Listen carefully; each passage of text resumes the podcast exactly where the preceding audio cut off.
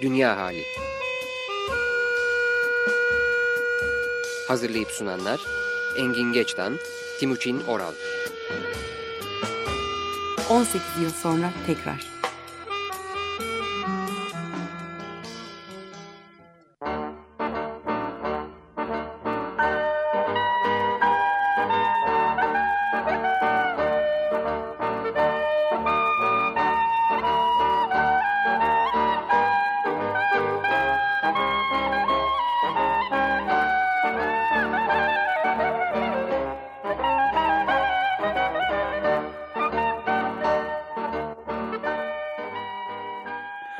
İyi akşamlar. 94.9 Açık Radyo Dünya halindeyiz. Ben Timuçin Oral.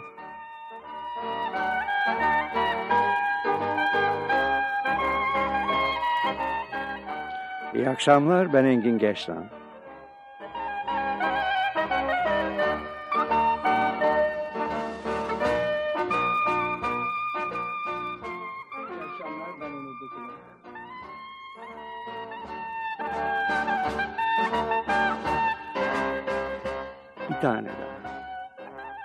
Ve karşımızda Tolga Dizmen.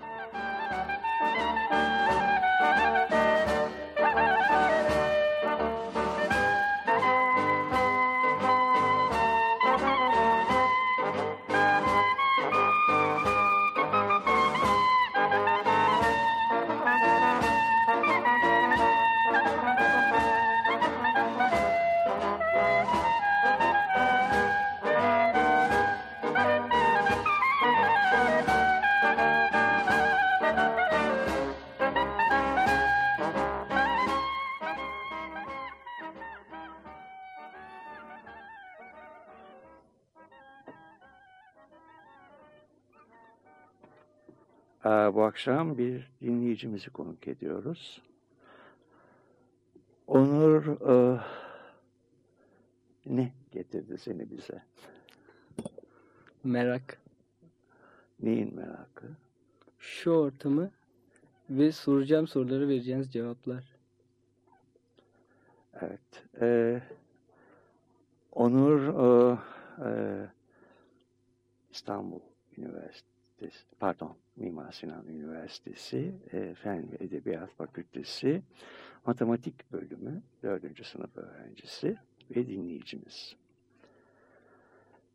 E, matematik nasıl bir şey? Zor yani. Ben anlamaya uğraştım 4 sene. Ama hala bir şeyler eksik. Tek öğrenebildiğim düşünme yöntemi bilinçli bir şekilde doğru düzgün hareket ettirebilmek. Kartezyen düşünmeyi öğrenmek. Tek öğrenebildiğim bu. Ee, bunun yanı sıra galiba felsefede okuyorsun. Kendi Evet. seçimin olarak. Evet öyle. İkisi birlikte gidiyor mu? Zorlanıyorum şahsen. Çünkü yapmak zorunda olduğumuz şeylerle yaptığımız şeyler genelde çelişiyorlar. Yani çelişmeseler kendi özünde bile mecburen çeliştiriliyor dış baskılarla. Biraz açar mısın bunu? Tabii şöyle, yani matematik disiplin olarak felsefeden çok fazla uzak bir branş değil. Değil. Evet. Ama içinde bulunduğumuz eğitim, öğretim hayatı, lise, orta öğretim, üniversite köreltici bir öğretim. Tamamen köreltiyor. Ben ne öğrendiysem okul dışında arkadaşlarımla sohbetler, Hı hı. sizin gibi insanları dinlemek kimi zaman, şans eseri kimi zaman. Bu, bu şekilde yani bir şeyler öğrenebildiysem böyle öğrendim. Okuldan hiçbir şey öğrenemedim ben. Bunun sence eğitim sistemimizle ilgisi var mı? Ya var da ben umudu kestim. Bir şekilde yapmak istediklerimi yapmak için uğraşıyorum. Yani çok fazla bel bağlamam ben başka şeylere. Yani şu daha iyi olsaydı, bu daha iyi olsaydı. Hı hı. Gene ben olabileceğim kadar olurdum. Ama bu şekilde biraz daha zor oluyor tabii olabileceğim şeyler. Ayrında bir diploma olacak en azından. Ha işte Evet, bir. Hareket kabiliyeti veriyor insana. evet. Sonrasını göreceğiz. evet haklısınız. Peki e, Onur kaç yaşındasın? 21. Ee, sana bir soru sorsam çok mu zorlamış olurum seni? 21 yaşındaki insan bugünkü dünyaya nasıl bakıyor diye. Benim en çok sorduğum soru. Bir kere yurt dışına bir interrail yapmaya çıkmıştım. Ne yapmaya? Interrail. Evet. Trenle seyahate çıkmıştım. Orada şans eseri bir Polonyalı kızı karşılaştım. Konuşuyoruz falan. Ya çok karamsarsın dedi ilk başta bana. Ya ben de ne oldu falan anlayamadım. Çok fazla modern filozof okumuşsun sen dedi. İlk orada karşıma çıktı. Sonra dedim ki ben sadece okuduklarım beni yönlendiriyorsa yanlış oluyor bu dedim. Ve hep bir yandan iyimser tarafından bakmaya çalıştım. Ama şu anki dünya yani biraz dursun ya. Yani çok durdurun dünya inecek var gibi bir konumdayım şu an. Nesinden, hızından mı? Ya İçeriğinden mi? hepsi beraber. Yani hız artık engellenebilecek bir şey. Değişim müthiş bir süreç. Geri döndürülemez bir şey. Ama içeriği çok yıpratıcı. Yani gören gözler için çok yıpratıcı. Ee, hangi boyutları içeriğini? Aa, nasıl söyleyeyim? Yani çok fazla karşıtlık var. Ve özellikle İstanbul'da yani gezdiğim şehirlerde bunu çok aradım dışarıda. Çok fazla rastlayamadım. Belki çok fazla büyük şehire gitmediğim için Avrupa'da ama bu kadar fazla zıtlık göremedim ben. Ama İstanbul'da bir yerde çöplerden beslenen insanlar, bir yerde lüks arabalar ve iç içe bunlar. Ve insan ne düşüneceğini şaşırıyor. O yüzden nasıl görüyorsunuz diye sorduğunuz zaman ben de net cevap veremiyorum. Çünkü ikisi beraber ve ya iyimser mi olmalı, kötümser mi olmalı karar veremiyor. Garip bir böyle gidiş geliş halinde devam ediyor. Evet, İstanbul'da siyah daha siyah, beyaz daha beyaz. Evet, her şey çok fazla. Yani senin dediğin eğer e, gelir e, e, düzeyini şey olarak ölçü olarak alırsan e, en üst düzeyin beyaz olduğunu herhalde düşünemeyiz. Tabii canım salt o bakımdan yaklaşmadım ve en açık, en basit ifadeyle söylemeye çalıştım. Tabii ki salt o değil. Her şey bilgi. Efendim? Bilgi de öyle. Sadece zenginlik değil tabii. Tabii. Ee, dünyayı seyretmek ve yaşamak da öyle. Siyah ve beyaz. Ee, algılar ve cevaplar da siyah ve beyaz. her yerde, her ortamda, her grupta. Bir anda her şey siyahken beyaza, beyazken siyaha dönüveriyor. Senin galiba bazı soruların var bize. Ya, sayenizde biraz zihin açıcı sorular sormak istiyorum. Estağfurullah. Matematik problemleri. Yok canım. Ee, sizin uğraş alanınız uzmanlık alanınız tabii ki. Merak ettiğim birkaç şeyi not almıştım. Şunu öğrenmek istiyorum. Psikiyatri ilmi insanı iyileştirir mi? Yani herhangi bir hastalıktan iyileşir gibi. Yoksa ortama daha iyi uyum sağlamasını mı sağlar? Ee, bu sorunun ilk yarısını Timuçin, cevabının ilk yarısını Timuçin'e bırakayım. Geri kalanını ben cevaplayayım. Ayıralım ikiye böylece daha Evet. kolay olacak. Uyum konusuna ben geleceğim. İstersen sen Ee, medikal bir olay mıdır şey psikiyatri? Ee, evet hem evet hem hayır cevabı. Ee, e, şöyle bir şey var. Psikiyatride hakikaten e, bugün itibariyle yani 2001 yılı Ocak ayı itibariyle konuşuyorum elbette. Ee, bazı hastalıklar var ki bunların artık çok net bir biçimde biz e, beyin hastalıkları olduğunu biliyoruz. Nasıl beyin hastalıkları ama tıpkı beyin tümörü gibi, tıpkı beyin kanaması gibi bir takım hastalıklar olduğunu biliyoruz. Ee, ama tabii daha e, e, ultra strüktürel yapı bozukluğu olduğunu düşünebiliriz. Yani beyin tümörü gibi bu kadar çok net bir şekilde gösterebildiğimiz değil ama biyokimyasal anlamda Yani dokudan çok e, şeyde e, biyokimyada. Biyokimyada evet. Yani bir- çeşit biyokimyasal bozukluk diyebiliriz. Böyle baktığımız zaman e, o hastalıkların bir kısmı hakikaten hastalık. Çünkü psikiyatri hastalıklarına hastalık demiyor. Hiçbir psikiyatrik e, tanımlama kitabında hastalık lafını görmüyoruz. Maalesef ama şey e, İngilizce'de bu hastalıktan disorder'a Evet. e, çevrildi. Çok iyi. Fakat tabii disorder Türkçe bozukluk diye geçti. ben de ondan rahatsız olduydum. Şimdi biraz alıştım. Alıştınız evet. Bozukluk. Evet. Ben çoktandır alışıyorum. Hastalık değil bozukluk oldu. Doğru. Daha bozuk bir şey oldu ama. E, ş- Bazıları da mesela önce şizofrenik bozukluk oldu o da. Sonra baktılar ki şizofrenik bozukluk da olmuyor. Şizofreni diye bıraktılar yerinde. Neyse yani sonuçta bir kısımları evet böyle hakikaten tedavi edilebiliyorlar belli sınırlar içinde. Bir kısmı da edilemiyorlar çünkü onun altında yatan biyokimyasal mekanizmayı sonuna kadar bilmediğimiz için bilebildiğimiz yere kadar tedavi ediliyorlar. Bu anlamda bakarsan e, bu, bu tarafıyla bakarsak doğru tedavi edici. Ama bu tabii aynı zamanda çok tehlikeli. Niye tehlikeli? Çünkü oradan yola çıkarak bütün insan davranışlarını biyokimyasal temelde bozukluklar haline getirebilme riski taşıyor. Büyük bir güç içinde ve e, onun ucu da gidebildiği yere kadar gider çok riskli. Tabii yargı gölgesi getiriyor çünkü. E, gelelim senin ikinci, ikinci kısmına sorunun. E, ona cevabım hayır.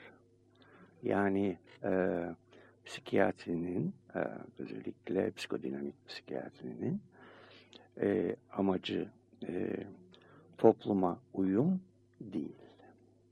Bu o özellikle İkinci Dünya Savaşı'ndan sonra bir gerçek fark edildi ki Almanya örneğinde olduğu gibi bazen toplumlar da hastalanabilir. O zaman normal ne demek diye bir soru çıkıyor ortaya. Ee, bu nedenle topluma uyum e, bir ölçü olmaktan o günlerden bu yana yani 1950'lerden bu yana artık söz konusu değil. Ee, öbür taraftan normallik ne demek dendiği zaman normallik bir süreç. Yani e, aynı zamanda normalliğin tanımış yani şöyle yaşanması gerekir diye bir model yok. Ama onu yaşadığımız biçimi nasıl yaşayabileceğimiz konusunda e, zannediyorum söyleyecek sözümüz var. Yani e, amaç insanın kendini tanıyıp kendini kabul edebilmesi. E, kendine daha dürüst olabilmesi. Dolayısıyla da içinde yaşadığı dünyayla. Evet. E, Freddie Mercury söylüyor Exercises in Free Love.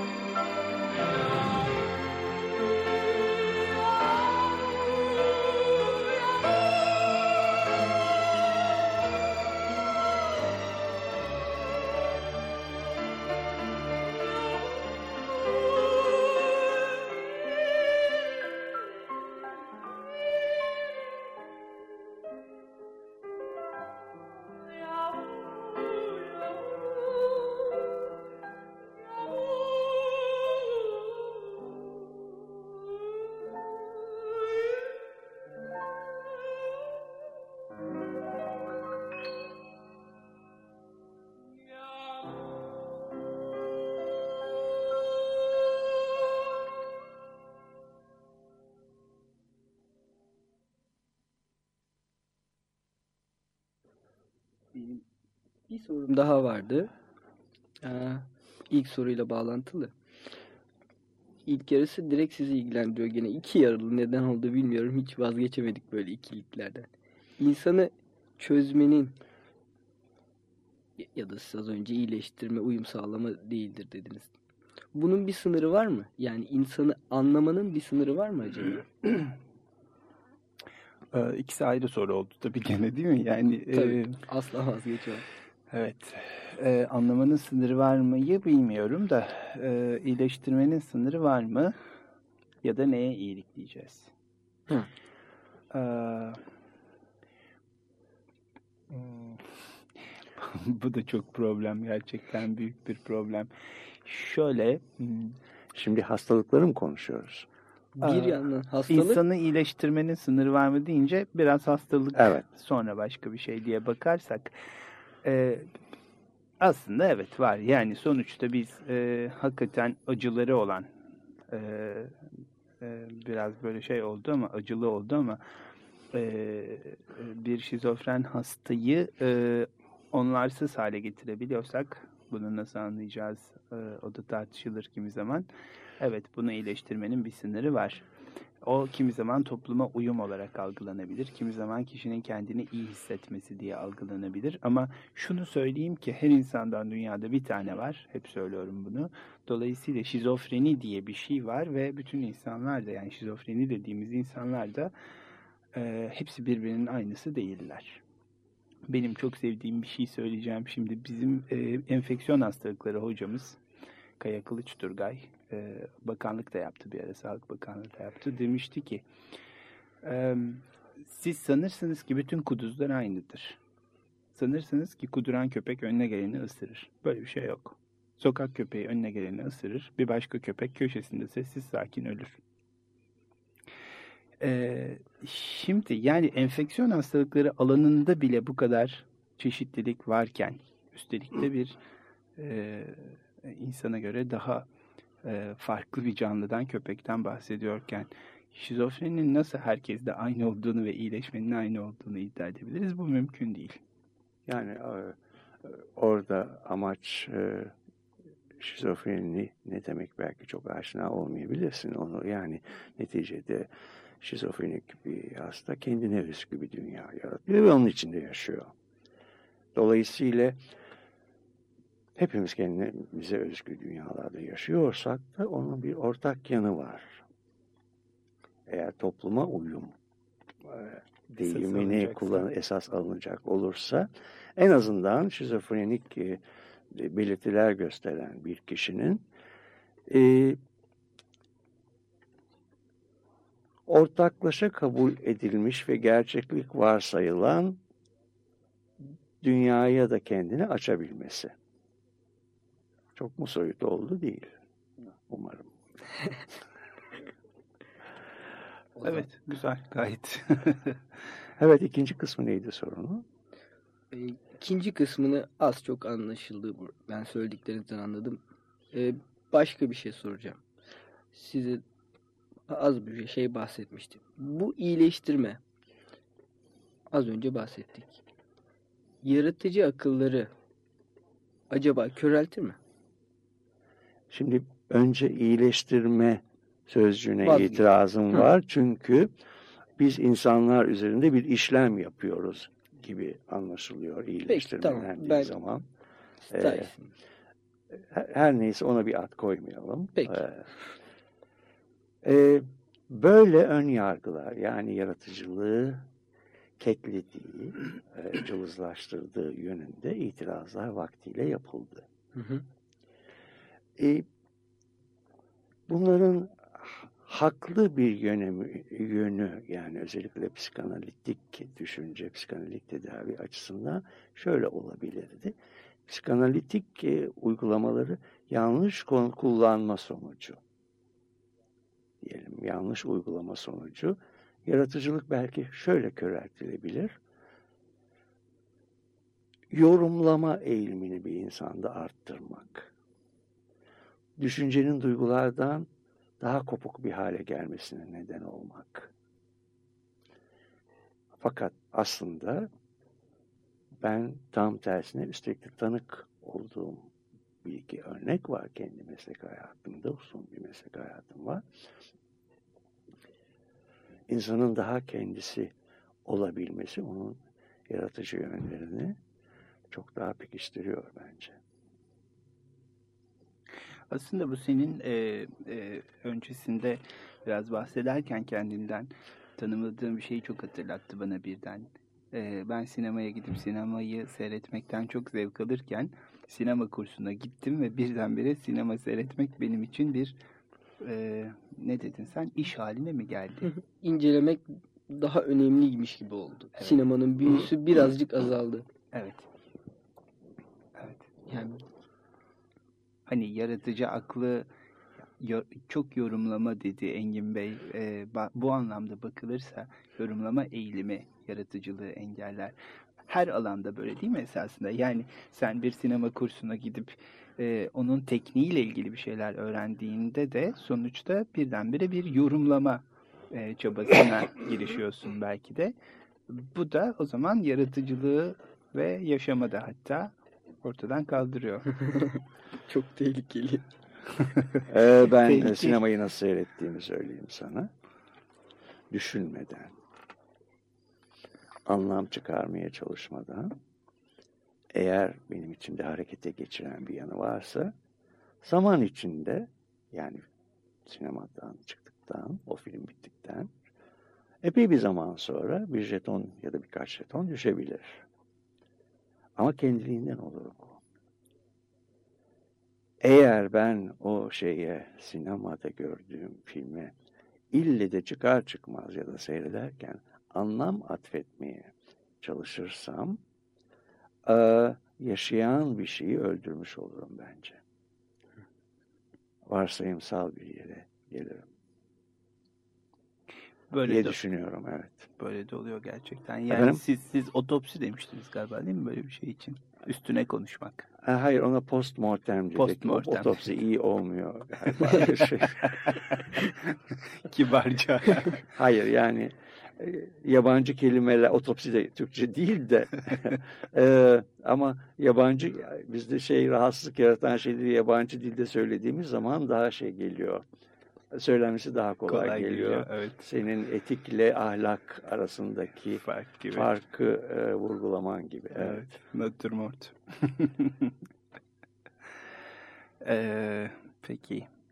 Şimdi bu çok anlamlılıklar filan içinde enteresan bir bir yere gelelim. Bir müzik e, parçası çalalım. Ee, bakalım bu e, e, karışıklık e, hepimize ve dinleyicilerimize nasıl gelecek? Bu Maria del Mar Bonet bir e, Katalan şarkıcı, İspanya'da yaşayan bir Katalan şarkıcı. E, o bize bir e, kendisinin Tunus halk ezgisi olduğunu ya da Tunus'a ait anonim bir şarkı olduğunu söylediği bir parçayı Katalanca söyleyecek. Fakat e, diskin üzerinde yazdığı şekliyle aynen Türkçe okuyorum. Bir demet Yasemen ve biz de bu parçayı bizim olduğunu düşünerek dinliyoruz yıllardır. Dinleyelim mi? E, herhalde bizim. Çünkü bir e, başka örnek var. Habu Diyar. Bilir misin? Hı hı. Zehra bilir. Evet. Söylerdi vaktiyle. Onun içinde bir diskin üzerinde e, Kuzey Afrika ezgisi diyor. Şimdi e, e, Habu Diyar yani belki olabilir e, de bana sanki buram buram Güneydoğu gibi gelir hep. İşte Bilmiyorum. Osmanlı'ya ait olunca Osmanlı'nın Kuzey Afrika'daki parçasını görenler onu oradan zannetmişlerdir. Bu da öyle olmuş Evet. Tunisifiye olmuş. Evet. Evet. Thank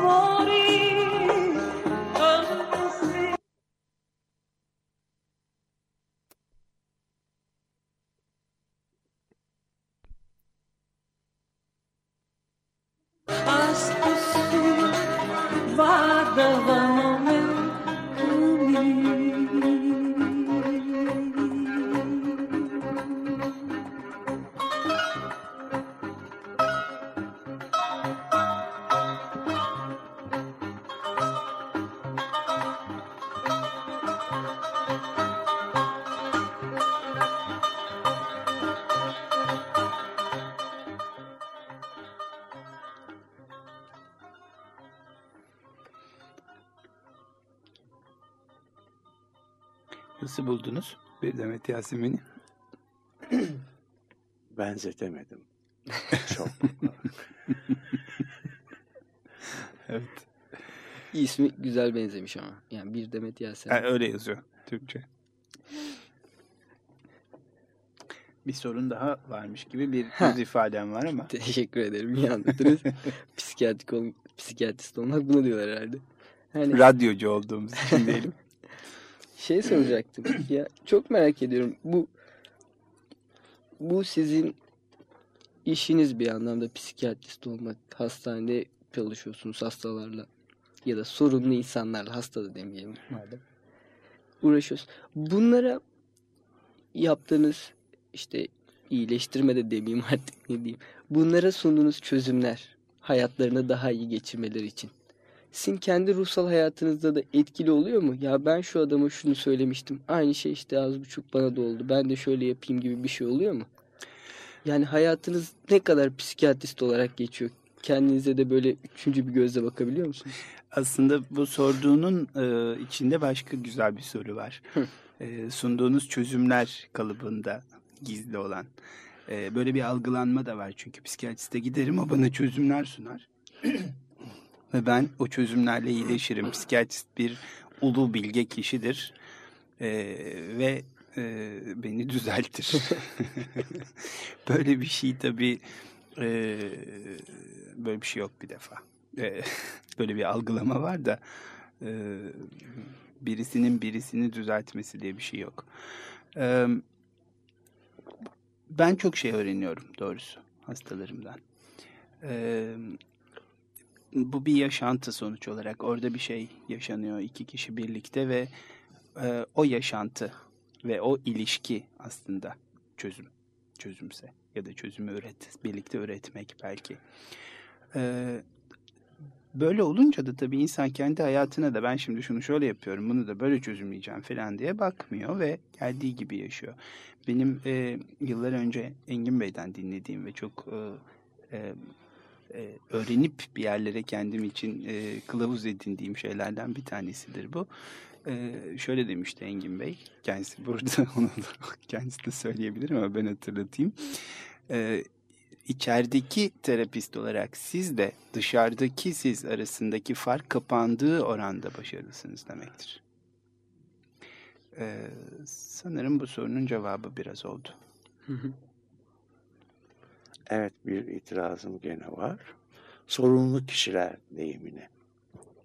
İnsanlar çünkü sorunlular ya da sorunsuzlar diye ikiye ayrılmıyorlar ya da bir insanın psikiyatriste gitmesi gitmeyenlerden daha fazla sorunu olduğu anlamına gelmiyor.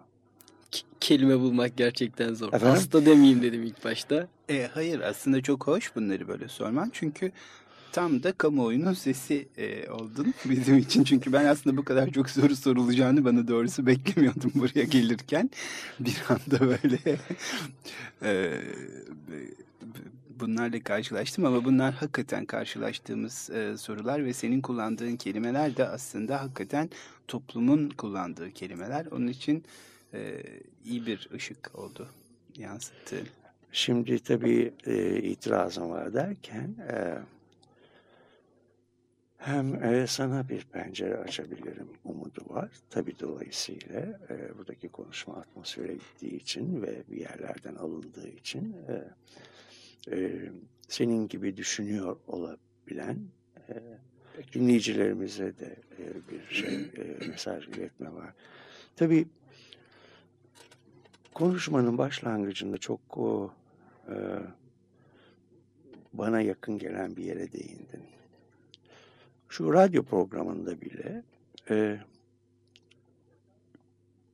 sıradanmış gibi konuş gibi süren konuşmalarda açılan pencerelerin sayısı bilgilendirme şeklinde olanlardan daha fazla gibi geliyor bana. Aldığım feedbacklerde yani şey Hı hı. e, dinleyicilerimizden zaman zaman bir şeyler ulaşıyor bize tabii. O doğrultuda. Yani hayatla bilgi birbirinden kopuk olduğu zaman olmuyor. Evet. Sinemada seyredilirken o zaman tadı çıkmıyor demiştin ya zaten. Hakikaten öyle oluyor. Ee, sizin önünüzdeki e, şey ne bu arada? Benim önümdeki şey bir kitap tabii. Evet. Kitabın adı Jung and Hesse, A Record of Two Friendships. Bu kitap e, benim çok hoşuma giden bir kitap. Şilili bir diplomat. Miguel Serrano. E, yayınlanış tarihi zaten 1968 bir hayli e, eski. E, Jung ve Hermann Hesse ile Carl Gustav Jung ve Hermann Hesse ile bu diplomat tanışmış ve onlarla sohbetler etmiş. Onları aktarıyor. Bu kitap Türkçe'ye çevrilmesini çok istediğim için yayıncıma verdim. Ee, e, bir ara unutuldu vesaire derken fark edildi ki Türkçe'ye çevrilmiş zaten ama hangi başlıkla çevrildi bilmiyorum. Bu kitapta e, pek çok şey vardı. Tekrar tekrar okuduğum kitaplardan biri bu. Bir şey diyor e, Carl Gustav Jung. E, ilk karşılaşmalarında Miguel Serrano ile diyor ki e, Jung sizin ülkenizde tanındığımı biliyorum diyor. Çünkü diyor e, Şili'den zaman zaman mektuplar alıyorum. Hatta Güney Amerika'daki diğer ülkelerden de. Beni şaşırtan şey diyor, aslında bütün, bütün çalışmalarımın diyor, kendime yönelik olması diyor. e, aslında diyor, bütün yazdıklarım, bütün kitaplarım kendi me özgü bireyleşme çabalarımın ve sürecimin yan ürünleri diyor. Ve bunlar diyor aslında popüler olmaması gereken şeyler diyor.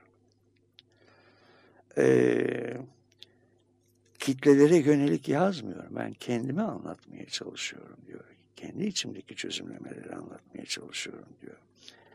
Ve e, zaman zaman orada ya da burada yazdıklarımın başarı kazandığını e, fark ettiğim zaman da bu bana ürküntü veriyor. Yani iyi olmadıklarından ötürü ürküyor diyor, e, ürküyor değilim diyor.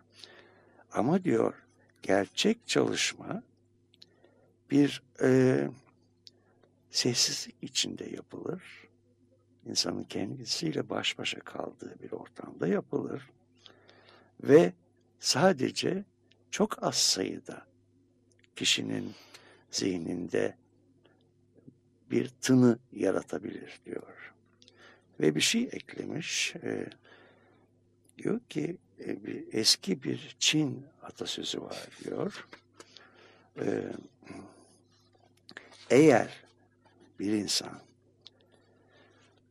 odasında tek başına otururken doğru kelimesi kullanılmış burada. Doğru düşünceleri düşünüyorsa binlerce kilometre öteden işitilebilir diyor.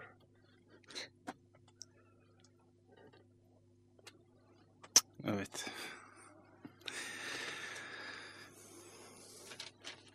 Yani kitabın burasını e, ben onun erken geleceğini tahmin edemediğim için yanıma aldım. Evde takılmıştım bir yerlere. Onun için kitap buraya kadar geldi. Otur tek başıma okurum diye Aslında getirdim. ben bu paragrafta ne yazdığını bilmeden e, e, size sorunca Onur'un az evvel sorduğuyla birden bağlığını verdi gibi geliyor Evet. bana da. Evet.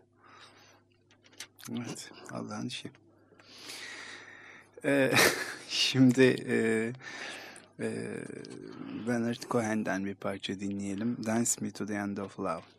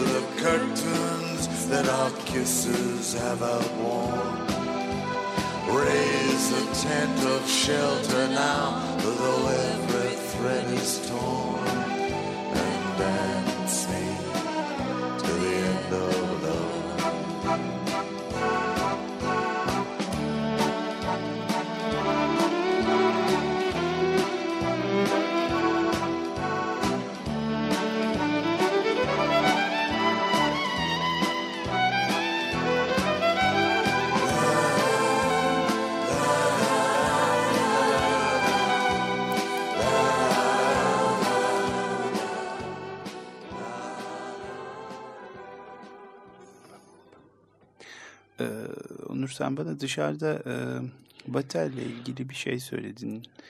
Ee, neydi çıkaramadım Ha. şimdi. Nasıldı? Şöyle o yaratma için şöyle bir söz kullanıyordu. Bütün bildiklerini unutmalısın, unutacaksın. Yani büyük bir yaratı için bilgiler şuradan şunu alayım, buradan bunu alayım şeklinde eklektik bir yapıyla oluşmuyor. Her şeyi unutacaksın. Bir anda aha ya da evreka deyip çıkacaksın diyor.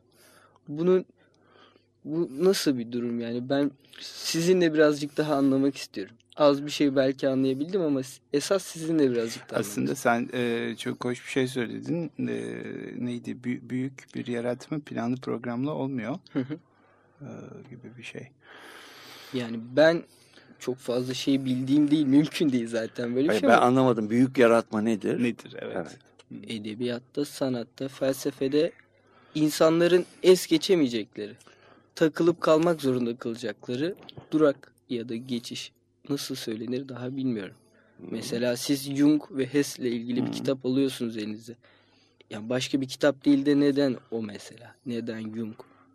Ya da Jung belki kendisinin ile ilgili bir takım şeyleri bulduğunda ya da kendisiyle ilgili e, bazı şeyleri dümdüz fark ettiğinde e, aslında bunun yankısı dışarıda da duyuluyor. Evet. Doğru düşüncenin her yerde bir anda duyulması, Duyulması gibi. Evet. gibi. Hmm.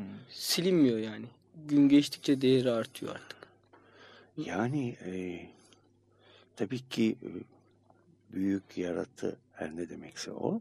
Yani sen bir tanım getirdin ama tam kavramadım. E, başkalarının büyük bulduğu yarattı. Herkesin üzerinde anlaştığı diyelim. Çoğu insanın ya da. ya da evet. Hı hı. E, benim bile bildiğim kadarıyla onlar zaten e, ben büyük bir yaratıda bulunacağım diye bir şey ısmarlanamaz. E, gerçek yaratılar e, farkına varmadan yaratılanlardır. Mesela diyelim ki bugün bana bir soru soruldu.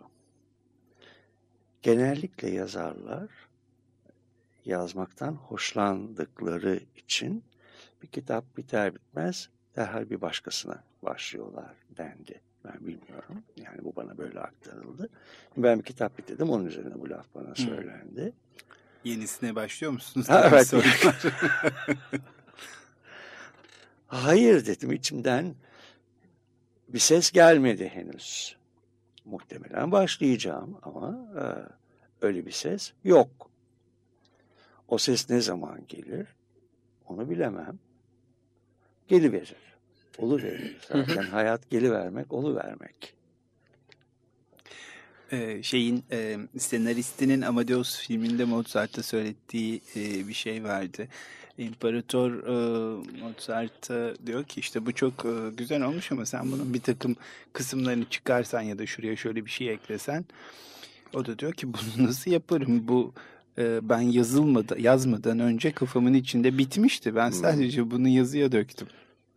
Müzikte evet Hı hı. ama e, yazıda pek öyle değil ya da Farklı. sinemada farklı. E, e, bu çıkacak olan e, hazırlığı yapılan kitabımla ilgili bir şey söyleyebilirim. Ingmar Bergman'ın çok sevdiğim bir lafı var. Kill your lover first. Hı. Yani e, bir şeyi çok seviyorsan yazdığın yazıda ya da yaptığın sinemada orada tehlike var demektir. Onu at. Ve nitekim ilk defa bir kitabımdan ama tabii tarih girdiği için işin içine e, sonra düşünürüm diye yazdığım birçok şeyi hakikaten atmak istedim. Atmak istediğim şeylere baktım ki yayıncım da onayladı ve bir yıl materyal kitaptan atıldı. Ve e, memnunum. Bir de o tarafı var. Yani evvela belki bir yayılıyoruz. Sonra onu sunarken anlatmak istediğimiz şeyi daha iyi anlatabilmek için daraltabiliyoruz. Ya da- Uzayda bir şekil alıyorsunuz yani. Evet. Evet Jacques Brel söylüyor Amsterdam.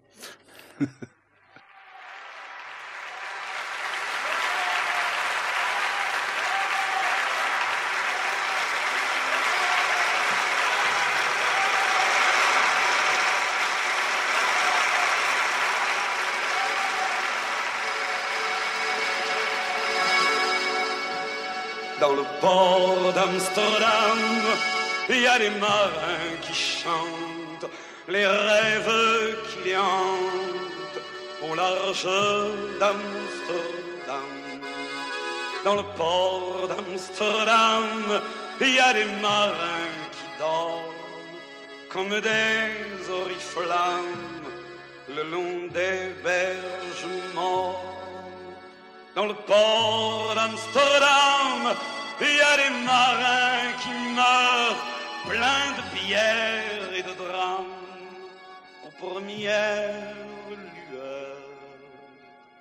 Mais dans le port d'Amsterdam, il y a des marins qui naissent dans la chaleur épaisse des longueurs océanes dans le port d'Amsterdam. Il y a des marins qui mangent sur des nappes trop blanches, des poissons ruisselants. Ils vous montrent des dents à croquer la fortune, à décroisser la lune, à bouffer des haubans. Et ça sent la morue jusque dans le cœur des frites que leurs grosses mains invitent à revenir en pluie, puis se lèvent en riant dans un bruit de tempête, referment leurs braguettes et sortent en rotant. Dans le port d'Amsterdam, il y a des marins qui dansent en se frottant la panse sur la panse des femmes. Il tourne et il danse comme des soleils crachés dans le son déchiré d'un accordéon France. Il se tord le cou pour mieux s'entendre jusqu'à ce que tout à coup l'accordéon expire alors le geste grave, alors le regard fier, ils ramènent leur batave jusqu'en pleine lumière. Dans le port d'Amsterdam, il y a des marins qui boivent, et qui boivent et reboivent, et qui reboivent encore. Ils boivent à la santé des putains d'Amsterdam, d'Hambourg ou d'ailleurs. Enfin, ils boivent aux dames, qui leur donnent joli corps, qui leur donnent leur vertu pour une pièce en or. Et quand ils ont bien bu, se plantent le nez au ciel, se mouchent dans les étoiles, et ils pissent comme je pleure sur les femmes infidèles, dans le port de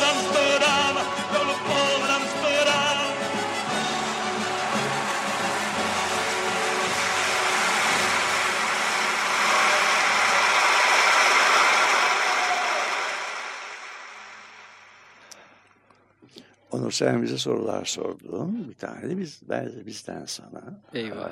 Ee, eyvah. Matematik sorusu değil merak etme. Ee, daha önce de bu dönemde bir dinleyicimiz konuk olmuştu. Programın sonuna geldik. Onunla da programın sonuna geldiğimizde aynı soruyu ona sormuştum. Sen şimdi radyodan bu programı dinliyorsun. Burada da yayın odasındasın. Aradaki fark ne? Nasıl nasıl yaşadın burayı? Orayı yani dinlerken nasıl yaşıyorsun? Ya da fark var mı? Zor Bir- mu? Yok canım. Eyvahına değmedi. Korkutmuştunuz biraz ama. evet. Yani o zaman da konuşulan konular şu anki gibi ilgimi çektiği zaman kendi kendime diyaloglar üretiyordum şahsen. Devamlı yaptığım şey bu. Yani kendi kendime spekülasyonlar, diyalog nasıl gider, nasıl olur, bunu söylersem ne cevap alırım oluyordu. E bizimle mi konuşuyordun? Yani kendimce yani bu acaba buna ne cevap verilirdi falan. Şimdi ne der acaba bu açıklamaya? Ya böyle akıl yürütmeler yapıyordum. Şimdi burada içinde olunca ya canlandı sadece yani. İmaj, imajdaki şey gerçek oldu o kadar. Hı -hı. Ve çok keyifli oldu bence yani. O zaman ileride gene bekleriz o zaman. Ee, evet Onur e, bizim daha önceki duyurumuza cevap veren e, ve sonra bizim aradığımız dinleyicilerimizden bir tanesi idi. Ee, böyle bir e, olasılığımız hala var tabii. Zaman zaman dinleyicilerimizi konuk etmek istiyoruz programımıza. Eğer ilgilenen dinleyicilerimiz varsa e, Açık Radyo 94.9'u e, 296 23 89 numaralı telefondan arayıp isimlerini bırakırlarsa onları tekrar Ve telefon ararız. numaralarını, Ve de evet. telefon numaralarını elbette. E, söz veremiyoruz. E, ne zaman nedir bilemiyoruz çünkü ama mutlaka ararız. Ve bu akşamlıkta dünyanın sonuna geldik. E, Tolga'nın bakışlarından öyle anlaşılıyor. Ben hepinize e, 94.9 Açık Radyo Dünya Halinden iyi akşamlar diyorum Timuçin Oral. Ben Engin Geç'ten iyi geceler. Ben Onur Doku'dan iyi geceler.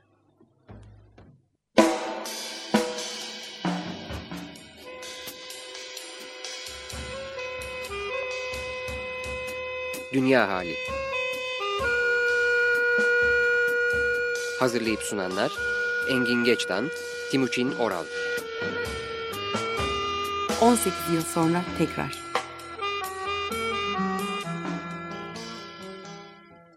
Açık Radyo program destekçisi olun. Bir veya daha fazla programa destek olmak için 212 alan koduyla 343 41 41.